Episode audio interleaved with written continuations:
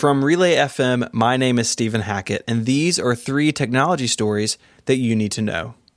In a week that would have been dominated by Android phone news, Bloomberg is reporting that Apple is preparing a range of new iPhones for later this year. At the top will be an iPhone 10 like handset sporting a larger 6.5 inch OLED screen and a chassis close to the size of the iPhone 8 Plus. This will be put on sale next to an updated iPhone 10 and have support for Face ID and the other features introduced last year for the new phone.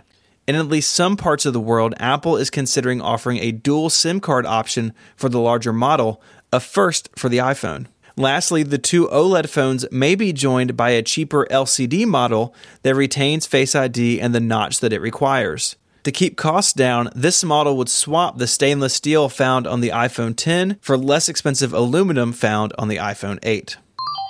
At Mobile World Congress, Sony announced its newest smartphone offering, the Xperia XZ2. After several years of using the same design, the XZ2 ushers in a refreshed look with smaller bezels around an 18 by 9 screen. The flat edges of the previous design have been rounded out, but the back still houses just one camera. Sony praises the 19 megapixel camera, which can now capture 4K HDR video and slow motion 720p up to 960 frames per second, thanks to the Snapdragon 845.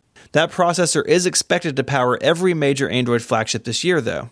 To help stand apart, Sony is using a strong haptic motor in conjunction with audio played through the phone's stereo speakers. For instance, if you're listening to a song that has some bass to it, the phone will just rumble along with the music. The Xperia XZ2 will go on sale next month, but there's no US pricing available yet.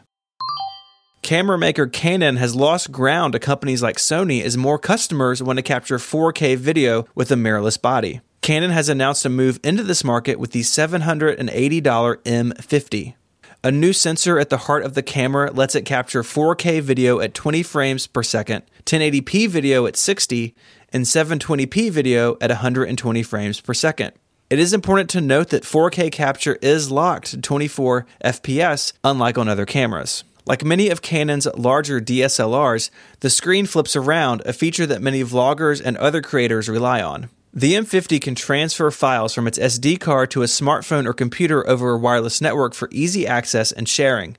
The camera will go on sale at the end of March. For more coverage of these stories and many more, be sure to visit relay.fm.